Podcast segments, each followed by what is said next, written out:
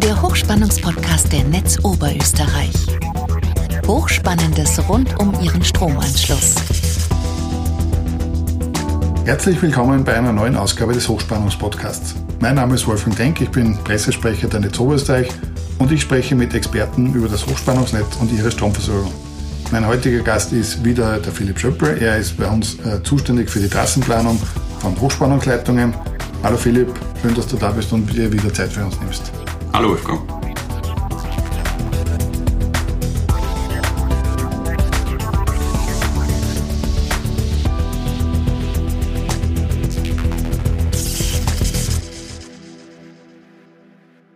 Philipp, wir haben schon über den Prozess der Trassenfindung gesprochen und wollen uns heute über die Detailplanung einer Hochspannungsleitung unterhalten. Wie geht man es an? Ja, über die Grundlagen haben wir schon in unserer vorigen Podcast-Folge gesprochen. Damit es zu einer Planung kommt, muss der Bedarf festgestellt werden ja, und es müssen Anfang und Endpunkt der Leitungsverbindung feststehen. Wir planen jetzt immer in einem sogenannten Korridor, der uns nach dem Trassenfindungsprozess für das Projekt zur Verfügung gestellt wird. Und dort suchen wir eben dann den passenden Weg zwischen Ausgangs- und Endpunkt. Wie kommt man denn zum ersten Moststandort, wenn man, wenn man zum Planen anfängt? Wir halten uns bei der Trassenplanung im Hochspannungsbereich immer an die wesentlichen Planungsgrundsätze, den größtmöglichen Abstand zu bewohnten Objekten, geringstmöglicher Eingriff in die Natur Ausnutzen von Geländeformationen und Anpassung an das Landschaftsbild und dann noch die Rücksichtnahme auf die Bearbeitungserfordernisse von landwirtschaftlich genutzten Flächen bei der Festlegung der Marschstandorte. Kannst du unseren Zuhörerinnen und Zuhörern diese einzelnen Grundregeln noch ein bisschen genauer erklären? Was ist der Hintergrund zu diesen, zu diesen Planungsregeln, die wir da befolgen? Also zum Punkt größtmöglicher Abstand zu bewohnten Objekten ist zum Sagen, dass wir bei jeder Leitung gibt es mal ein magnetisches Feld. Ja. Die Feldstärke nimmt exponentiell mit der Entfernung zur Leitung ab. Heißt, je weiter weg, umso schwächer ist das Feld. Ja. Und man muss aber auch dabei bedenken, oder wir möchten dann darauf hinweisen, ich es ist in keinster Weise gefährlich. Der, der Grenzwert liegt dort bei 100 Mikrotesla und der wird nicht ansatzweise erreicht. Ja. Wir haben in circa 25 Meter neben der Leitung einen Wert von einem Mikrotesla und in den Planungen von neuen Trassen unterschreiten wir in sehr, sehr seltenen Fällen die 100 Meter zu bewohnten Objekten. Also da sind wir nochmal deutlich unter dem, diesem einen Mikrotesla, was ja schon nur mal ein Hundertstel vom, vom, vom Gesundheitsgrenzwert ist. Genau. Zum Punkt geringstmöglicher Eingriff in die Natur und Ausnutzen von Geländeformationen und Anpassung an das Landschaftsbild ist zu sagen, dass da beide Punkte in gewisser Weise zusammenspielen. Ja. In der Planung wird versucht, jenen Verlauf und, und jene Maßstandorte zu finden, die den geringsten Eingriff verursachen. Zum Beispiel, ähm, dass man den Verlauf in, in Geländesenken ähm, dann ersetzt oder die, die Deckung von Waldgebieten nutzt, wo man dann eben in, in Master vorstellen kann. Ja. Und unser größter Eingriff ist halt einfach mal dann auch das, im Prinzip das Betonieren des Mastfundamentes, ja, und in, in Waldgebieten haben wir natürlich dann die Freimachung der Trasse.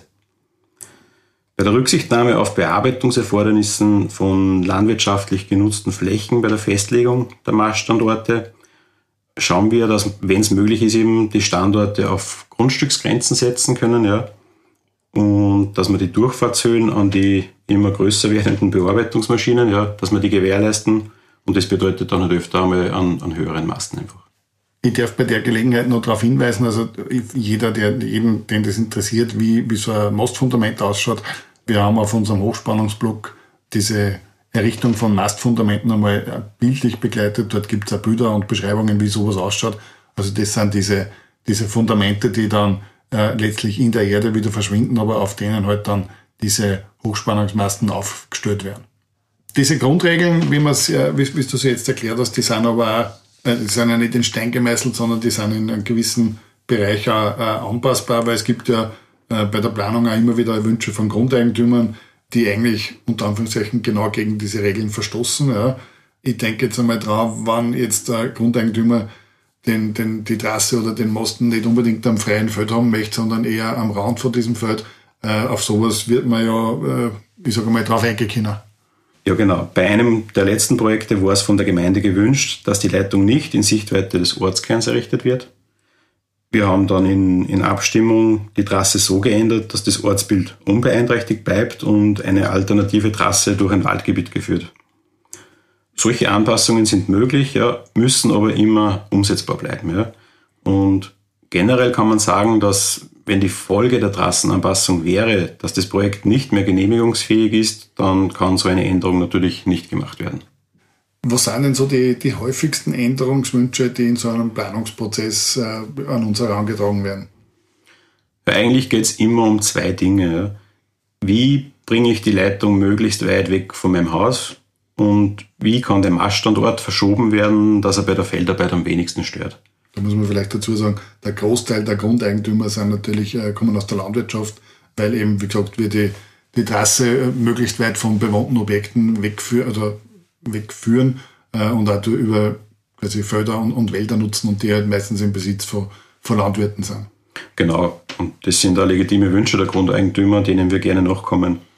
Vorausgesetzt, dass das auch möglich ist. Ja. Und bei diesen Diskussionen ist es immer hilfreich, wenn man vor Ort ist und dann auch gleich das Einvernehmen mit dem nächsten betroffenen Grundeigentümer herstellen kann.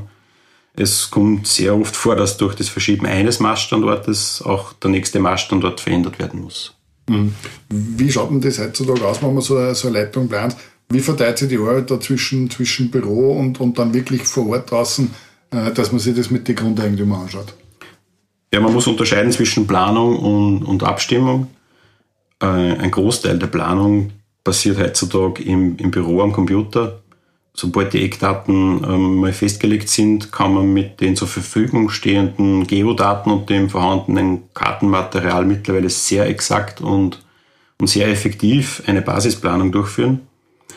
In diesem Prozess ist aber auch notwendig, dass man sich tatsächlich vor Ort ein Bild macht von der Topografie, weil diesen Echteindruck, den, den kann kein Satellitenfoto liefern. Tatsächlich ist im Abstimmungs- und im, im Feinplanungsprozess aber genau umgekehrt. Da findet dann die meiste Arbeit mit den Grundeigentümern vor Ort statt. Dinge, die man auf dem Foto nicht sieht oder die der, die der Grundeigentümer aus Erfahrung weiß, muss man sich direkt anschauen. Ein typisches Beispiel wäre feuchte Wiesen zum Beispiel oder Quellen, die man für die Errichtung von Mastfundamenten meiden sollte.